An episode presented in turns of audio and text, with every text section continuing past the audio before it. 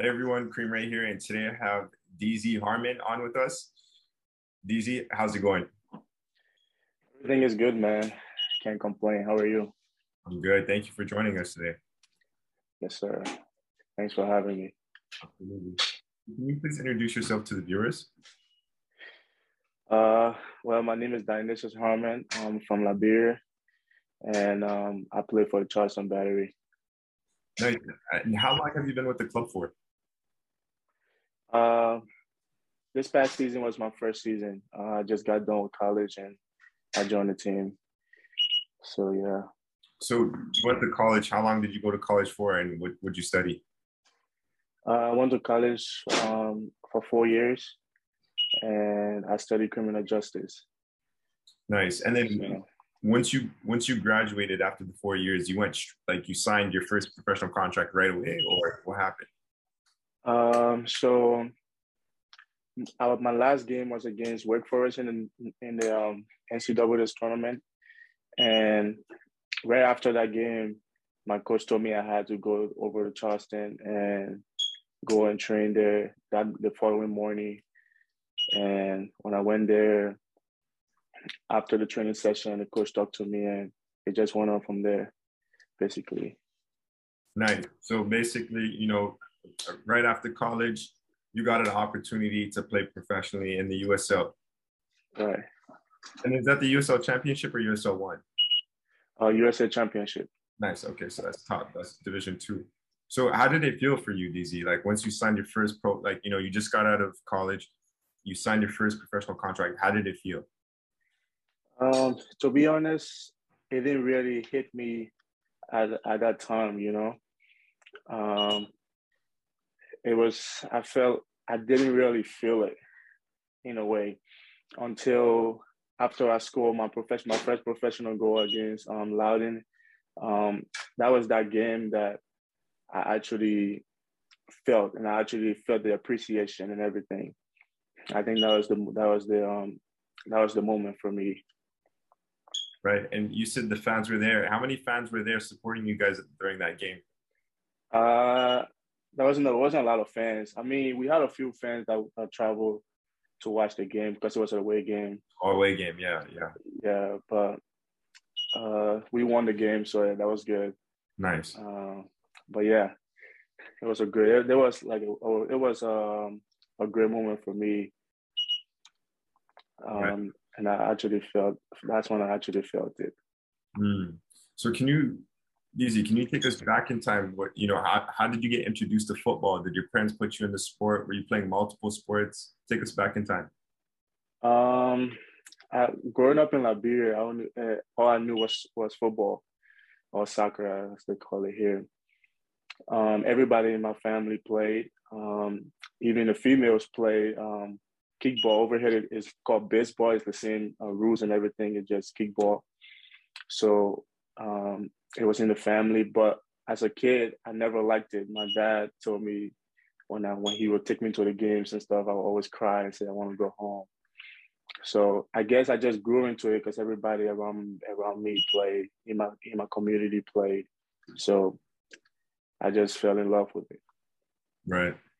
Yeah, I mean, it's the beautiful game of the world, right? Yeah.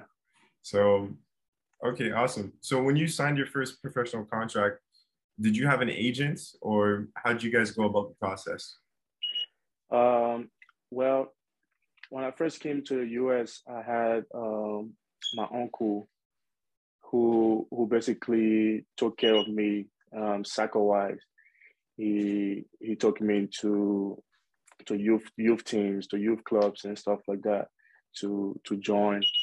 So he's been my mentor since. So after college, I just gave everything to him, and he took care of it. Nice. So DZ, what position are you playing right now? Well, I started as a midfielder, red mate, and then towards the end of the season, I started playing more as a second number 9/10,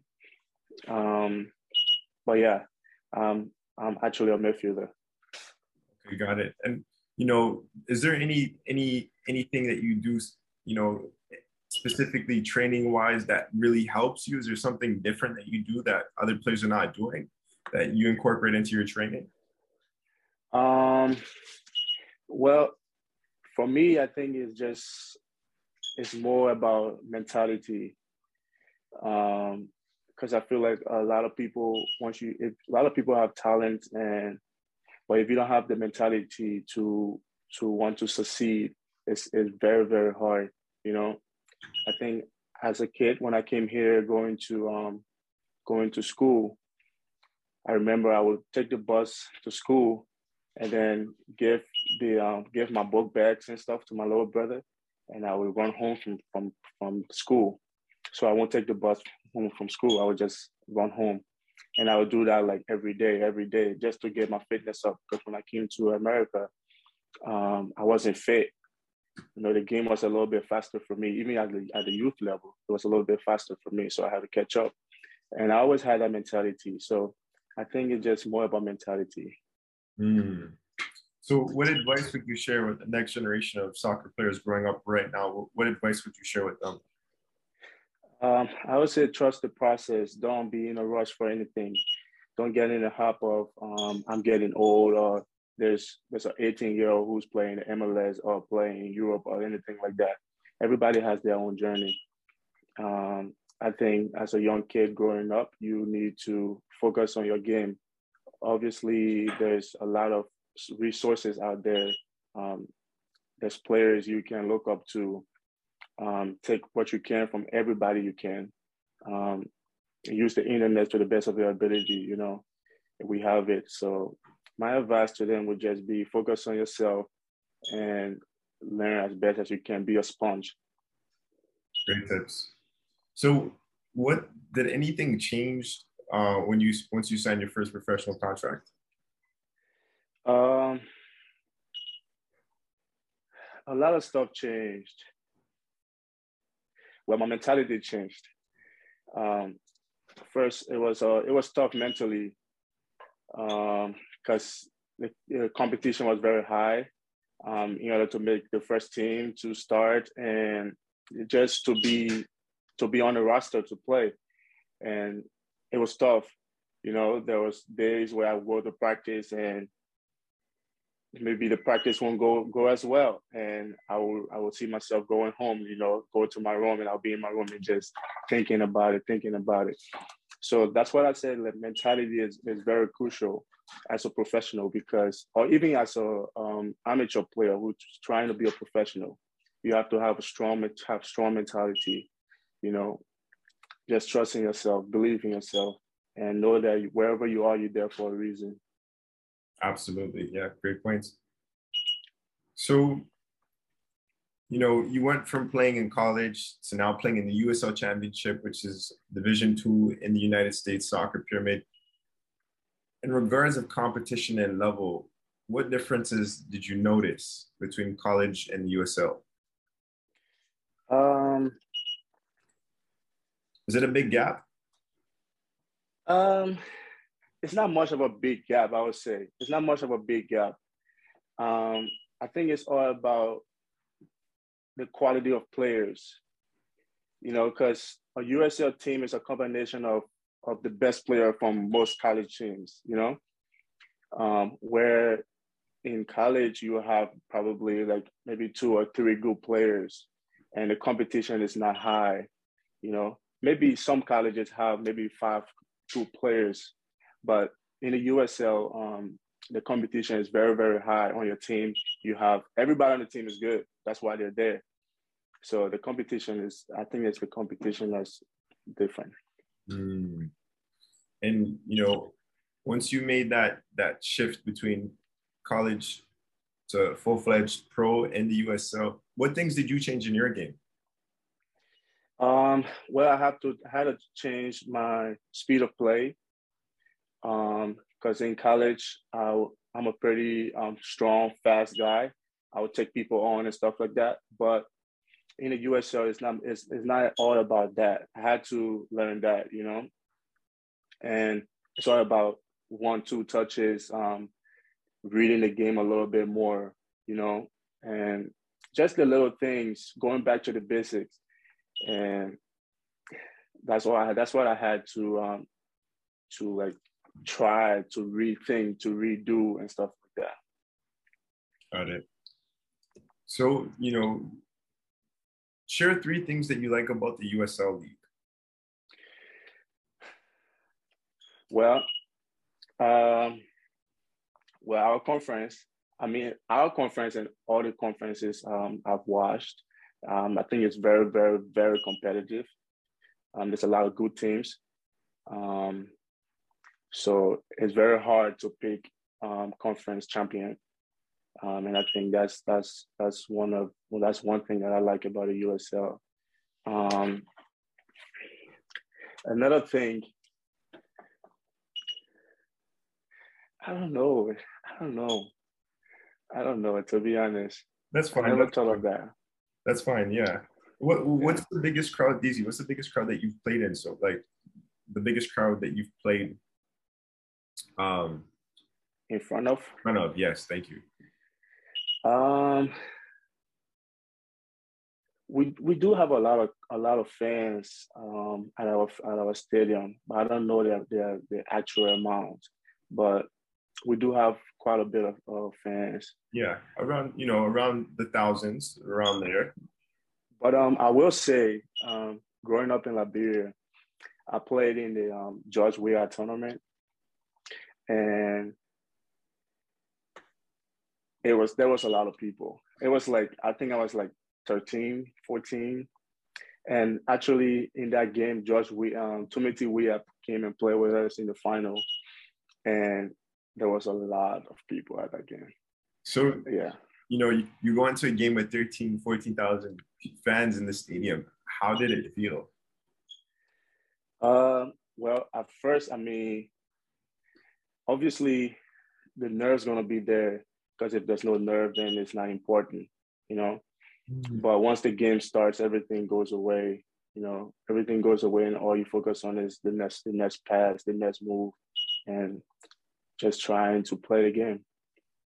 Right. And mentally, you know, this is a different scenario. It's not something consistently happening that you guys are playing in front of 13 to 14,000 fans. So how do you deal with it in the moment? Where, you know, was your touch on point, or did it feel different? Right? Did you have the same confidence that you'd usually have, or was your confidence different? To be honest, when you said that, I thought of a game we played against New Mexico. There was a lot of people, a lot of fans. And doing warm-ups and everything, we didn't have a lot of fans at that game because it was an away game, obviously. And I just took their energy, you know? And it was amazing, because for me, the more the fans, like, the better it is for me, I feel like. So I kind of like feed off the energy. Right. And, you know, fans, especially when you're on a away game, they're talking shit. They're swearing at you. I love it. I like it. Mm-hmm. So, you know, how do you thrive off of it? Like, is this something that you look, you're like, yeah, we're going to destroy your team? Or, like, how do you use their energy? I mean, the more they talk, the more I just feel the need to prove them wrong and to shut them up, you know. Mm-hmm. And that's all that's going through my head. Absolutely.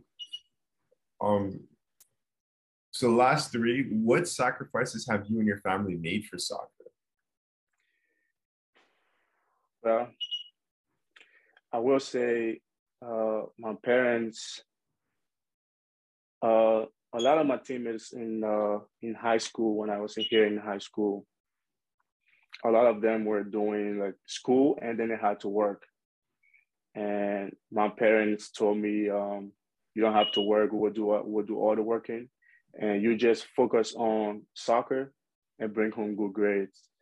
And I think that's one thing I commend them for, you know, because most of my friends who started working and playing, now they're working because they took that more seriously. So that's one thing I really commend my parents for. Wow, yeah, that's amazing. That's huge. I mean, yeah. you got to see the turnaround of, you know, what that did for you and what happened to other people, which is usually the trend that actually really happens all the time. So that's amazing that that happened for you. Yeah. How important is it for you to keep a healthy body and mind? It's important. I try, everything I do is to make me better. I just a little bit over a year ago, I changed my diet to a vegan diet because I felt like it was a little bit healthy in terms of recovery and stuff like that. So everything that I do, what I eat, is to make me better. If it's not making me better, it's not going to make me better, I tend not to eat it or not to partake in it. 100%. And last one, what's your most memorable soccer moment in your life? My most memorable soccer moment. I will say, like the George Weah tournament I told you about earlier, back when I was like 13, 14. It was the final, and it was like one of the best team in the nation. These kids could play. And they were up 1-0 in like extra time. And I scored a header last second, and we went to PKs. I think that's my favorite moment because my whole family was there. All my friends were there, and there was a lot of people at that game. So I think that would be my favorite moment. Plus, it was in front of George Weah as well. So yeah, that's huge. You can't beat that. 13,000 plus fans, your whole family there, family's there, yeah. Plus the person that you mentioned. That's a huge moment. Was there anything else that you wanted to include or share? I mean, for anybody watching, all I would say is just be yourself, you know. Try to embrace the process. A lot of times, most people tend to see the finished product and imitate that, you know, but they're not seeing what is being done in the background. So when you look at players that you want to be like, you want to, that motivate you, try to research what they do, like how they live and what get them to where they are at, instead of just focusing on where they are at, if that makes sense. And that's all I have to say. Absolutely, great tips again. And, you know, there's a lot of history here. You come from your home country to the United States, went to college, and then, you know, straight out of college, which isn't usually something that always happens, but you're part of that 1%. You broke through, you signed pro right after your first year, which is amazing. And now, you know, you've already had your first year and you're moving on to your second year. So congratulations to you, #BlackExcellence. And thank you very much. Keep killing it, man. Keep killing it. I appreciate it, man. All right. Absolutely. So I have 5 fun questions now. It's kind of like speed questions. So I'm just going to ask you, and you just got to like answer them quick. All right. Awesome. All right. So who's your favorite team? City. All right, City. Favorite player? Ronaldinho. Favorite cleats? Tiempos. Nice. Favorite food? Fufu. Fufu. I've been wanting to try. What about your favorite artist? Like a musical artist? Lucky Doobie. Nice. Okay. All right, DZ. Before we go, can you just mention where your Instagram, where players can reach you at? My Instagram is DZ Harmon 80. That's it. Yeah. All right, DZ. I just want to thank you for taking the time for joining us on One Soccer Nation's podcast today. It was a pleasure to have you on. Thank you very much, man. Appreciate it. Likewise.